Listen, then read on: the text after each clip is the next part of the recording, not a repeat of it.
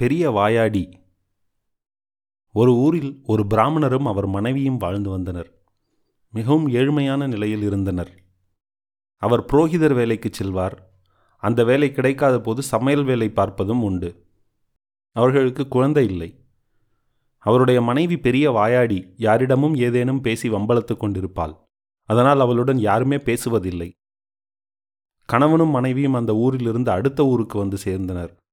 அவளுடைய குணத்தை தெரிந்து கொண்டதால் அடுத்த வீட்டில் வசிப்பவர்கள் எதிர் வீட்டில் இருப்போர் எவருமே அவளுடன் பேசுவதில்லை. இரண்டு மூன்று மாதங்களில் அந்த ஊரும் அவளுக்கு பிடிக்கவில்லை.